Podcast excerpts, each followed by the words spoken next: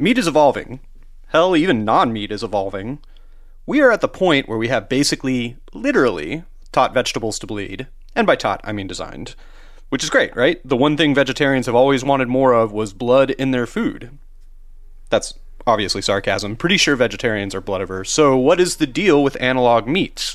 The new offerings, notably from Beyond Meat and Impossible Foods. And maybe more importantly, are they any good?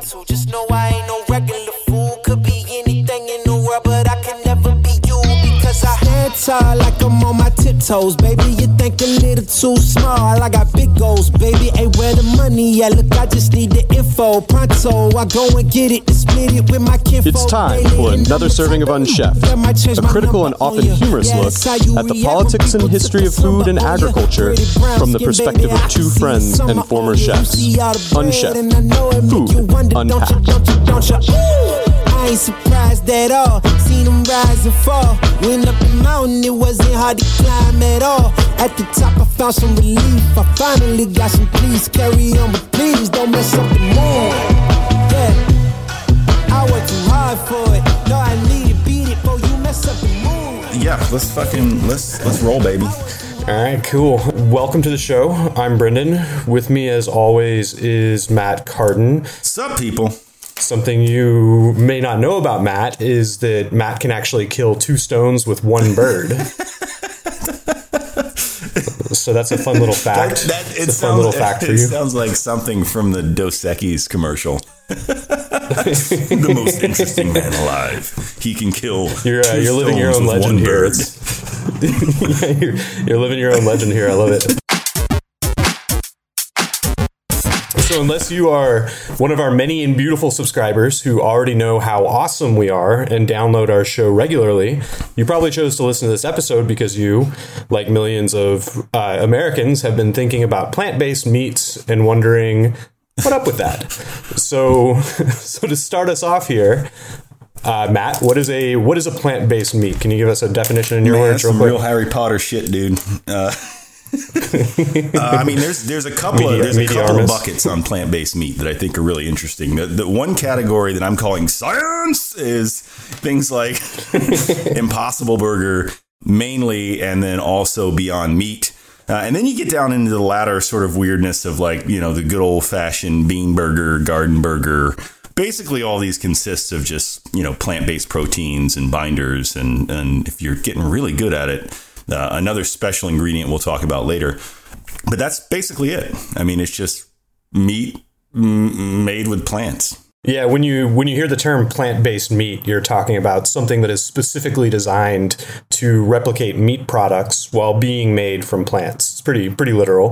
The last several years have seen really huge advancements in this area. I think that's kind of what you're teasing out with the with the ingredients that people at the higher levels are playing mm-hmm. with. But uh, plant-based meats that use some of the modern technologies can even emulate the color and juiciness of meat mm-hmm. as they cook. For instance, allowing you to order a vegetarian burger, medium rare. So that's uh, that's something that I think a lot of people are excited about these days. It's strange. It's strange. What did you think when you first saw those? When like when you first saw a bloody vegetable burger, like what was what did did that like emotionally impact I mean, you I at all? Really super clear is this was nothing that I would ever at any point in my life I think actually go out and seek. Um, so the only way I was initially going to try any of this stuff is if it just landed in my lap in, in the form of like, well, you can just eat this or you can starve. And I remember it was it was uh, my, my friends Clay and Leah's wedding, and they're both vegan-ish. Uh, and that was the day before the wedding. I was in the wedding party. They got a toe in the vegan pool. They were vegan-ish. And they, they had, um, uh, I believe, I think it might have been Beyond Meat and... Or maybe it was Impossible Burger. I don't remember. But uh, I was, I was is totally like, one. yeah, this is totally fun. Like, impressively fun. You know? I was uh, I was curious about Impossible Burgers and doing them at home. I've always really liked, a, you know, a nice crust mm-hmm. on a burger. And I think that most people's interaction with veggie burgers is that kind of dry yeah. patty, you know, that's sort of crumbly mm. and doesn't really do the right. trick as far as like your desire for a good burger is concerned. And a lot of that is because you can't get like that mm-hmm. nice crust, but you can totally do that with an Impossible oh, yeah. Burger. Like you pull it out, it looks just like meat. You, uh, you know, salt it heavily and then throw it right onto your heat source, and it gets that nice caramelized, like meaty crust even. And I think that as long as I see that, I'm satisfied with the burger. So... Yeah, I'm a fan. For sure. I mean, again, some real Harry Potter shit going on there, but uh, it's, it is amazing. Just out of curiosity, do you know what goes into making these fake meats? You know, what's what's really interesting about, well, one, you've got you've got your your sort of lower rung of these companies that that produce that veggie patty sort of item like you just mentioned. Um, but when you get into yeah. the fake meat, I mean, there's really two companies we're looking at, right? Impossible and uh, Beyond. And I, I actually thought it was really interesting about, you know, what line these companies, both of these companies have decided to, you know, stake their flag on each side of. And that's really the use of soy. Right. So when you get to uh, yeah. Impossible, Impossible Burger uses soy protein, but they also do a lot of effort to sort of combat the mythology behind soy. You know, the um, the controversy increases risk of breast cancer, effects on Um, male, ho- oh yeah, the estrogen, el- estrogen yeah, the- increase, male hormone and infertility issues. So they do a lot of work within their own um, promotional material to sort of uh, dispel that. And they basically, what they do is they just sort of boil it down into like, yeah, well, like all these these things, these phytoestrogens and and flavonoids and things that everybody's concerned about, they're in a lot of the stuff you eat, like peanuts and beer mm-hmm. and wine, right? So, um, yeah. So to break that down, Beyond Meat, you know, they they use pea protein, and they really stamp their flag into this like no soy marketing. But beyond that, I think the ingredients are pretty similar, uh, with the exception of one, which I don't want to, you know, spoil. We can talk about that a bit later. But it's basically it's it's fats, some some version of like a um, inactive yeast or yeast extract. Uh, a long list of B vitamins, which are probably there for both like nutritional value and some preservative effects, I would assume. Uh, and then binders like lecithin and methylcellulose. And that's basically it. Yeah. Yeah. Th- that's a... Uh... That's right. That's my understanding, too. I know that you mentioned pea protein. That's that particularly was popularized by Beyond mm-hmm. Meat. And, you know, even outside of the alternative meat space, it's seeing a lot of success in the market. I actually have a uh, a product called Uh, Ultra Inflamex, mm-hmm. which is this essentially it's a protein shake that you take as a meal supplement in the morning that's supposed to help with like inflammation right. in your body. But it's predominantly made from pea protein. And like you said, Beyond Meat kind of pioneered mm-hmm. that. And the reason it's so popular is it provides all nine amino acids that comprise a complete mm-hmm. protein. Um, so other things that you can blend into that, though, because I don't think that either one of them is just like leaning into one. Like Impossible is bigger on soy protein. Uh, I think Beyond Meat is bigger on pea right. protein, but they both blend in other things like uh, potato right. protein. And the reason they do these blends is each one brings something different to the table. Like potato, potato protein can give great structure right. to the burger, but apparently it's very bitter, so it doesn't have the mm. best taste. I think, quite honestly, they're in my mind, I hear a lot of people complaining about the flavor of them, but I, I think they're doing I don't, a good I job don't, of I don't see what that, there is to complain about. Know? Like, I mean, if, if, if beef deleted itself off the planet and the only thing that I was left with was these two companies to sort of fill that void in terms of burgers, at least I would I I wouldn't want to kill myself, you know, I would be fine. I was about to say, in terms of burgers, like, you know what makes burgers taste good, shit, it's right, fat, motherfucker? Yeah, there it is. So everybody knows that. So that goddamn. Do you uh, did you read up anything on like how they actually get the fat in there? Because I thought this was kind of interesting. Uh, you know, I didn't see that. I just just reading between the lines on the ingredients. You know, I see they're using both both companies are using uh, coconut oil, and then one or the other is either using yeah. canola or sunflower oil. I did see in some of the lists of the binders, so I'm assuming they're probably binding that fat with like methylcellulose or something like that. This can get really like nerdy yeah. really fast, but I would assume it has something to do with that. But what do you know that I don't? Well, no, you, you oh, kind of hit the nail on the head. They're just finding they're finding uh, ways to blend the fats and bind them to uh, basically address the way that fats melt yeah. because uh, coconut oil you know, melts pretty well. But the second it starts losing any of that heat, it starts getting kind of mm-hmm. grainy. And that's just not that's not what you want in like a good right. burger fat. So um uh but yeah, they're blending for the most part coconut, Uh, sunflower and canola oil, and then using methyl cellulose, which, like you said, is a binder. I don't know. Have you ever used that in a professional kitchen? Uh, I have never used that in a kitchen. I have seen it used in a kitchen. You know, it's it's some that's some weird shit though. That's some weird shit. I've, anything. I mean, so just to explain, used, like methyl cellulose has the ability with just a small amount of water in conjunction with fat to basically turn a fat into a powder. Right? Yeah. It's yeah, really interesting. That's right. I used it in one dish over my over my time at Sambar. I used it in one dish, and it was this really cool beef tendon mm-hmm. dish where we braised beef tendon, and then uh, beef tendon gets really sticky, and as it sets, it like sticks together. So we would press all the beef tendons that we mm-hmm. had braised uh, together into a into a block, oh, cool. and then we sliced the block of tendon, dehydrated like the little slices, and then made uh, chicharrones out of the tendon, which was so fucking cool. really nice. They tasted really good. Yeah, but the dressing, it was with uh, mustard greens and beets. The dressing was basically mustard mm. oil that we added methyl cellulose to, and you'd have to heat it up to, if I remember this right, sixty-seven degrees Fahrenheit, and then like stir mm-hmm. the methyl cellulose in, and you'd have to hold it at sixty-seven degrees for like a couple of minutes, and then you pull it off, and as it cools, everything like it gels and it binds and it turns into this like thicker kind of uh, dressing texture just out of oil without having to add anything else. And I remember thinking that was really cool, but we toss everything in like uh, the mustard oil with a little bit of uh, beet puree in it, and like dress everything with that. And it was a really, really cool mm. dish. But um, but yeah, so that's uh, that's methyl cellulose. That's how they get the uh, the fat to resemble um. the fat in a burger. And I know you're really excited about this this last ingredient, so I'm not going to steal your thunder here, but there is one really cool thing that uh, that gives it its color, and I'm going to let you I'm going to let you explain this. Basically, they've they've found these high concentrations of uh, soy hemoglobin, which is sounds remarkably similar to hemoglobin, which is a compound in your blood that helps oxygen move from your lungs to the rest of your body. Anyway, it's really cool stuff. Um, you can go to Impossible Foods website and they have a really good explanation of this, but they have managed to find a way to cultivate this soy hemoglobin in large volumes. And it's basically, it's about tricking yeast to make it. So there's a really good source of soy hemoglobin in the roots of soy plants, but you imagine the process of like being able to extract all that would be really difficult. So what they've done is they have taken the genes from the soy plant, specifically from the root section, and they've implanted that in genetically modified yeast so that the yeast will create this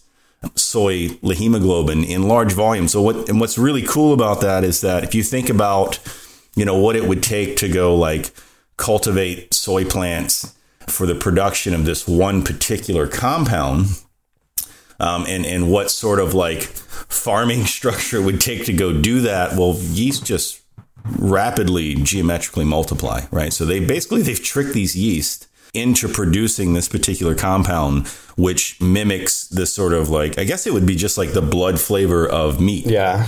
Yeah. They, uh, they put in the, the, basically the genetic blueprint for something that's very similar to the protein in your blood that gives it the yep. red color.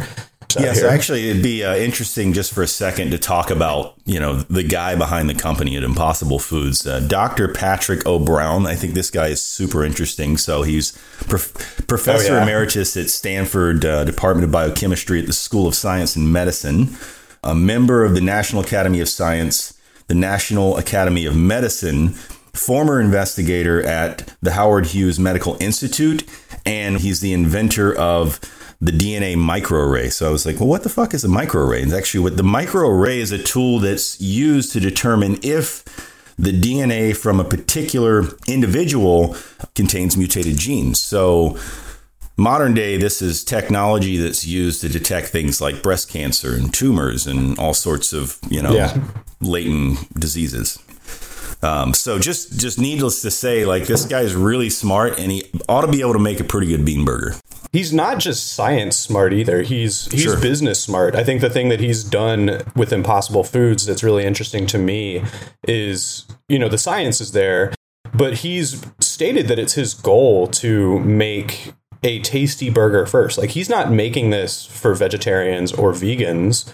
He's trying to make a good product, and he is approaching it from, you know, an environmental standpoint. Like, his his big deal, the reason he started Impossible Foods, was because he thought that, you know, animal-based agriculture was one of the biggest problems that we're facing as a society as far as climate change is right. concerned. And I don't know if his stance on that has changed or anything, but I know that was a stated goal of his, was to lower the impact of animal-based agriculture on the environment. And, you know, in his attempt to solve that problem, he realized that, you know, there's this untapped market of like vegetarians and vegans that can be brought into this conversation about making a tasty burger. But his His goal isn't to pander to them so much as it is to just make a really right. good burger, which is something I, I don't think you see with like Morningstar Farms.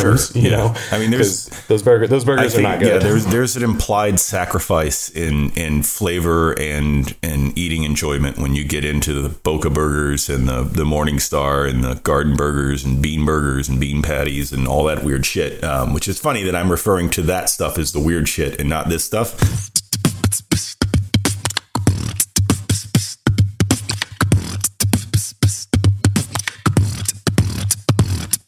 This particular food that we're talking about, Impossible and Beyond Meat, especially when we talk about Impossible, is, is my perception of those folks is those are the folks that are really in that whole like non-G M O camp in a lot of cases. However, okay. this product is just G M O'd out the fucking wazoo. Delicious.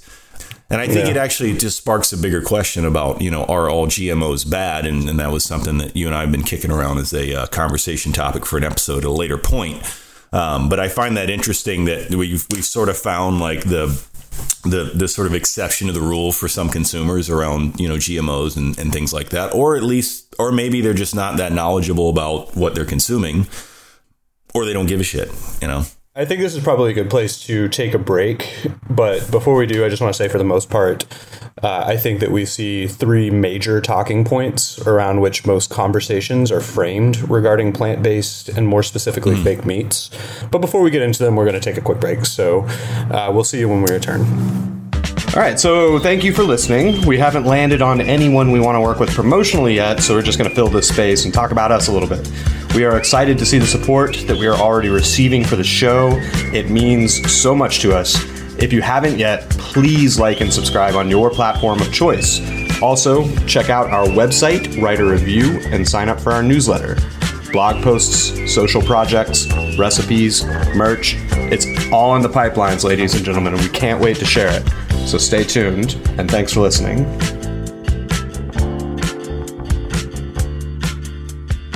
We are back, and I guess the question on the table is, what makes plant-based meats attractive to consumers?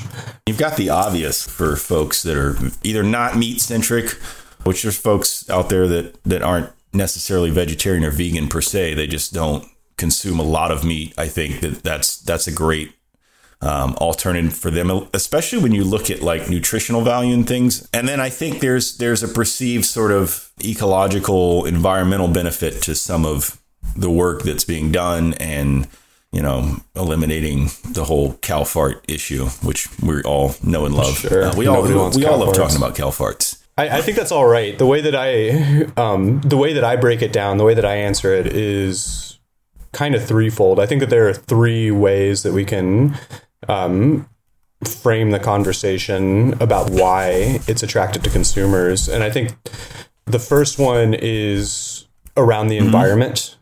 The second one is an ethical consideration. Sure. And the third one is a health consideration. I think that everything that you said can be kind of summarized in these buckets. And I think that that's, that's how most people look at it. So just to go down the line with them, the, the perception that it is better for the environment. How do you, how do you feel about I that? I mean, I would say my knee-jerk reaction is that my bullshit alarm immediately goes off when people make such audacious claims about that, especially when they're not really verifiable. Not just not verified, but not verifiable, right? Meaning the information is just not there to yeah. go really drill down into that. And, and the science isn't really strong enough to go determine that sort of thing. But, you know. Yeah, you're saying you actually don't have the ability to make a qualitative well, claim yeah, just like, like that. One observation I'd make is I actually was doing some digging around, and I hope we can, we can, you know, provide a little bit more data on this.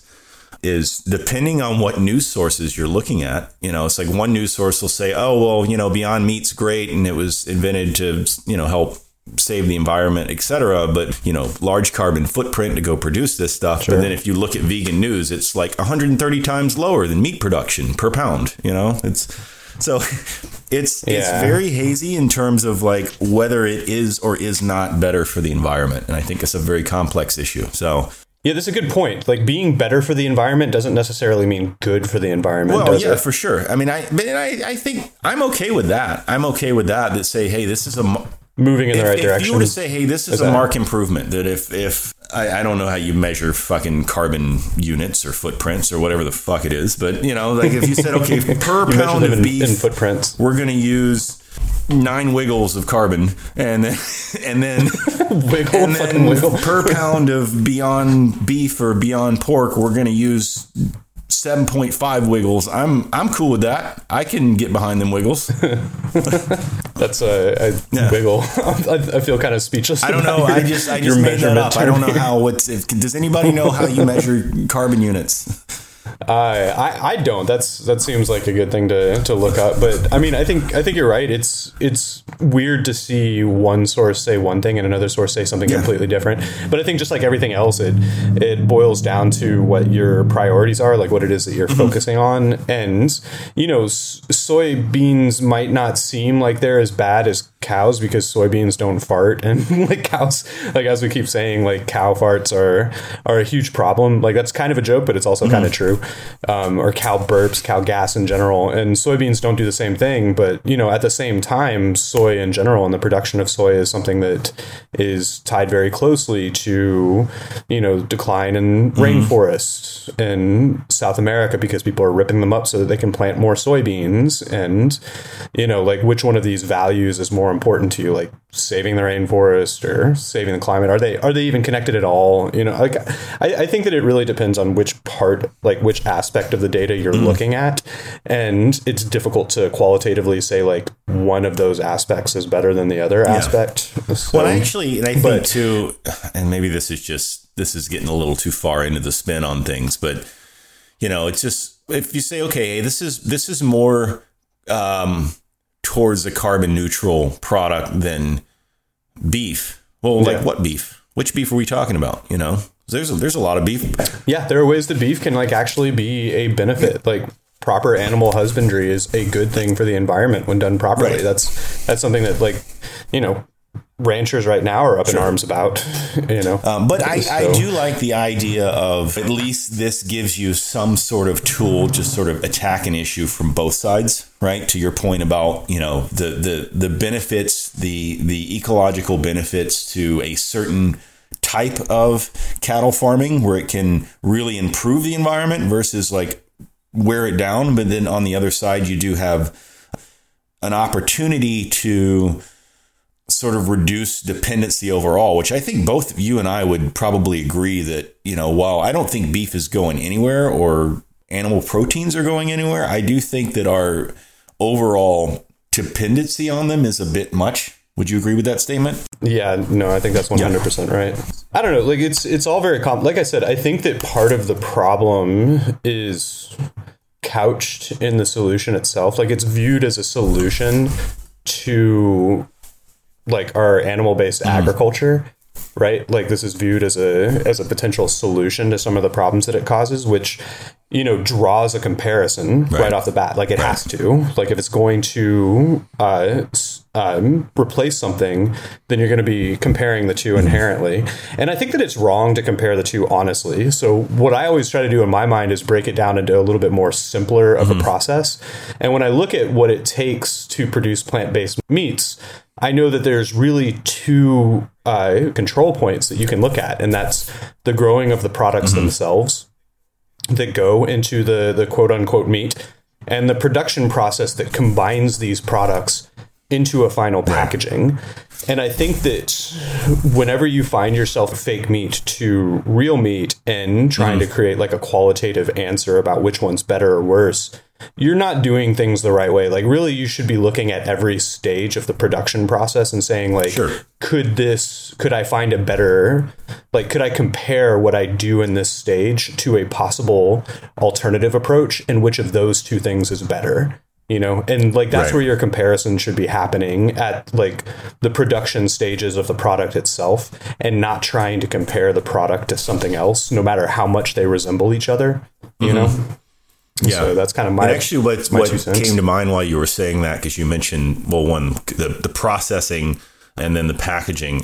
I was slightly appalled by some of the packaging that was used. I think especially by Beyond Meat, at least in their earlier stages. I don't know what they're using now, but they, you know, I think one is just bear in mind, like this stuff is expensive. I think it is marginally more expensive than ground beef. So when you're when you're trying to put a product in like into a retail market, like one of the big concerns you have is price point, right? You're trying to get things within a certain price point range. And let's say they identify that ideally, you know, th- they would sell an item for nine bucks. And now they have to go like design everything around that idea. And what you ended up with in the case of Beyond Meat, and I may be misstating some things, I'm just drawing an example here, is you had two... They look like eight-ish ounce uh, burger patties in a plastic tray with a plastic film over the top. So just like the, the ratio of plastic to actual like sustenance was just way off, way off. There's a lot to consider on the environment aspect. I want to move on to the, the mm. ethical aspect. Right off the top, it's obvious that when you have a plant-based burger, you don't have to deal with images of cows being systematically mm-hmm. slaughtered. So uh, I think that, that that scratches the ethical itch that a lot of consumers have. What do you what do you feel uh, about man, that? Man, my brain's all over the place on this one. I mean, so one, I just just to tell a quick story, um, and I used to be so annoyed by this. I don't, I don't have a lot in me that wants to combat what people believe or what they feel is right. Um, I do. have a sure. problem with some of the ways that those folks um, choose to enforce those, or force those ideas on you. I think when you view an ethical mm-hmm. consideration with a product, uh, sometimes you start off with like, do we even want to consider ethics to begin with? Like, is it outside of the scope of our right. product to get people to think about, you know, things that they wouldn't want to think sure. about otherwise? Yeah. yeah. You know, so uh, like it can be a part of your brand to say that we're ethical because, you know, kill animals, don't kill animals. You don't have to deal with any of that shit. We don't have animals, yeah, period. It, you know, and it's not necessarily an ethical choice for the cows because the cows aren't being slaughtered. It's like an ethical choice because your personal ethics are to, uh, you know, just kind of take a step back from that conversation and be like, it's beyond me. I don't have all the criteria. I don't have all the information. And quite honestly, I don't see how my voice benefits mm-hmm. it. So I'm going to step yeah. back from it. And if that's something that the company can offer you, then they're appealing to your ethical side by saying like, yeah, you can step out of this conversation entirely mm-hmm. by buying our product. And that's interesting. Know? And I, I think, you know, we've had conversations and we, we, we discussed this with Brett Hogan Camp of White Stag Farms about how, Great guy. Yeah, about dude. how beef and cow have sort of become two different things.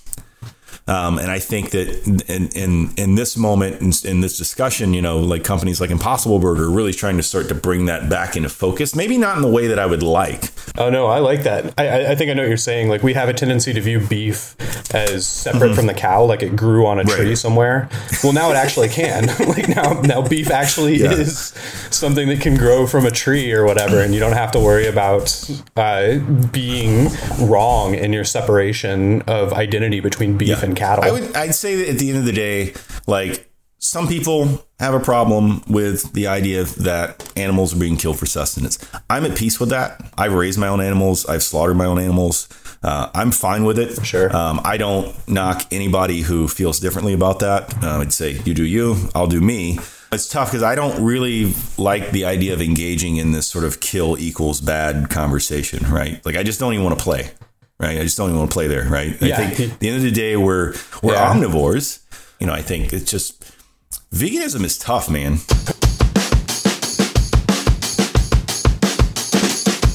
It's widely believed that these products have the opportunity to be healthier for you. So how do, how do you feel about that one? I mean, again, like I said, I think I think the information about what's there is very compelling. I mean, back to the omnivore thing, it's like, you know, like, and veganism, again, is incredibly difficult to do and do well and do without causing any major sort of like health problems down the road. But, you know, I looked up some of the nutrition facts on it. So just as a as a as a baseline point, the average American needs forty-six to fifty-six grams of protein as a baseline per day. Right. Um, yeah. You can cover this with three servings of Impossible or Beyond. Um, so I think that's pretty promising. Um, now, I don't know where, sure. you know, sort of the other factors and, you know, obviously there's a lot of things in actual protein that are beneficial to the human diet. So I don't know where that leads to any like other deficiencies. But uh, I think based off of what I'm seeing, I think it's it's it shows real potential. Yeah, um, it would be interesting to do almost like a Morgan Spurlock. You know, it's funny. I thought of that. I actually thought of that. That was so fucking weird that you said that. I think the the comparison, like it's it's there at some point. What would happen if I ate nothing but a Beyond Meat diet? But what would that even look like? Because you'd have to have some kind of vegetables to it. Just oh, for sure. Yeah. Know. No, I mean no. But here's what here's what I think would be interesting, right? Is if you okay, you take what would be considered a a balanced animal protein diet, right? Meat, fruits, vegetables, et cetera. Number of calories in a day, um, and then you have to go reconstruct that with a uh, plant-based fake meat diet, while also compensating in some way for the things that you're not getting from the actual protein, the real animal protein. You know, so I mean, just in my head, it looks like I have to eat four times as much kale to get this one particular phytonutrient, you know, in sufficient levels, or yeah. Um, or obviously there's some sort of supplementation. I'd, I'd love to see somebody do some analysis of like, how do you, how do you can, how do you construct oh, you know a baseline at the company on either side of the line here, right? Uh, you know, the scientists that they have working at those companies and the diet, they have, di- they have oh, to have sure, dietitians yeah. on staff. Yeah. They have to be like creating like, here's a, here's the kind of diet that you need mm-hmm. to have. And how you incorporate Beyond Meat or sure. Impossible Burgers into it. But for me, I think I think the answer is the same as it basically yeah. always is. You need to have I think that you need to have diversity in your diet. That's like such a huge part of, I think, both of our mm-hmm. value structure is that you need to have diversity in your diet. And plant-based fake meats can be healthier than traditional meat because um, some of the studies that I read show that they are a good source of fiber mm-hmm. and iron, while having less saturated fat than meat, which is good, um, but that they also contain less protein, less B twelve vitamins, and have more salt. So, you know, if you're if you're interested in heart health, then, you know, I think that these fake meats are going to help you achieve your health goals. But, you know, if you're looking to drop your blood pressure, then maybe right. not so much. Right. So, um again, it's very hard to say that an individual item is healthy or not healthy for you, because I think that it's fundamentally missing the point that you have to have diversity and you have to have variety. Just the very nature of having different types of food makes some of the foods in your diet more bioavailable, makes it so that your body can take advantage of some right. of the nutrition that is being offered and takes care of some of the some of the bad parts. Because saturated fat, if you don't get too much of it and you have, like you said, a lot of kale that helps to process that saturated fat properly, then that's not so bad either. You know, you just don't want it to be the main right. source of things. You don't don't just go eating buckets of saturated fat, right. though, you know?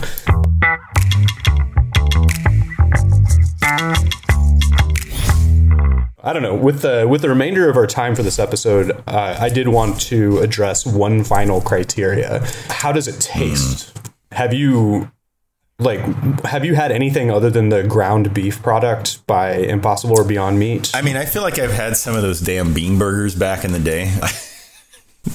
Which, you know, well, I was talking more like their sausages. You know how they oh, have I like have, sausages. Yeah, yeah, no, I've and, had. Uh, I be- I think I had Impossible sausages quite a few times. Um, I actually haven't had them. What, what did you uh, think? They were fucking amazing, actually. Yeah, uh, I I they think Beyond Meat was the one. So I was at again at a trade show, um, National Foods Expo West, right, which is this company's fucking bread and butter. That'd be their biggest trade show of the year. But I remember they had a booth where they're just just slinging, sl- they're slinging wieners left and right, man. They were so, they were so good. Um, no, I would, I would say just just thumbs up job. I haven't had any of the sausages. I'm, I'm interested. Okay, so that's not true. I haven't had any of their mm-hmm. Link sausages, but I know Dunkin' Donuts had a. I think they're using Beyond Meats. Like, it seems like both of the companies have kind of like sectioned off their part of the fast mm-hmm. food world, and I think Dunkin' Donuts is almost like Coke right. and Pepsi, you know. Dinkin', I think Dinkin' uh, Donuts. Dunkin' Donuts. Remember we used to call Dinkin' Donuts. We used to call I it do, that I do. Yeah, yeah. I think w- were you the one that got me I saying think, that? I think you came up with that, and I just, you know, I I I um I let you use it three times, and then God, I claimed it for my own. Stupid. Yeah. That's yeah. That sounds right, uh, man. We were, uh, we're some yeah, goofy sure. motherfuckers. That's, uh, that's that's fucking understatement of the year, pal. I think I think that's still kind of it's like you said, flinging, flinging wieners earlier, and I just started laughing. Like there's, there's always been like a childishness to our sense of humor yeah, that I've always appreciated. He said wiener. It's hilarious. Mm. But uh, anyways, um, so yeah, I've I've had their Beyond Meat sausage like. Egg and cheese biscuit. I thought it, I thought it was good. I, I'd be interested to try like their Link sausages on their own and do like a side by side analysis. I know that you've got sort of a product tasting oh, yeah. in mind, so yeah. So um, I'm actually hoping. Like, we haven't done that yet, but I'm hoping when we release this episode, you kind of wanted to cut it into this episode, but I thought it would be cool to do like a special second episode during the week as like a yeah. follow up. So uh, maybe we can have this be like an advertisement to look out later on in the week. And that sort of puts us in a position where we have to do yeah, it. Right on. so, yeah. So, yeah, we're advertising for our tasting of this product coming up right now, I guess. So look for that episode later this week. Does that work for you? Would that yeah, be a cool we'll, thing to we'll do? Make, we'll make something happen. Yeah. Fucking awesome. But, you know, all of this gets me to the point where, you know, I think about tastings, and I think it's kind of funny how obvious it is to make the food actually taste good. You know, like that would seem obvious. We were talking about Pat O. Brown, Patrick O. Brown earlier, and how his primary focus wasn't to give vegetarians something they were lacking, but rather to make a tasty product, you know, and how that sort of seemed revolutionary. Mm. Several of the companies are owned by ConAgra and Kraft and Kellogg's. And the reason that that's significant is that each of those wings of these larger companies are there specifically to market to vegetarians. They're not there to make a better mm. product. They're there to isolate a particular yeah. market and broaden the reach of a large company. And then you have, you know, Patrick O. Brown coming in and being like, I'm not trying to do that. I'm going to play around with these companies, but my edge is going to be that I'm making an actually good product that can like go toe to toe, not with other veggie burgers, but with burgers, right. period. I'd say he's you fucking know? pulled it off. That's for sure.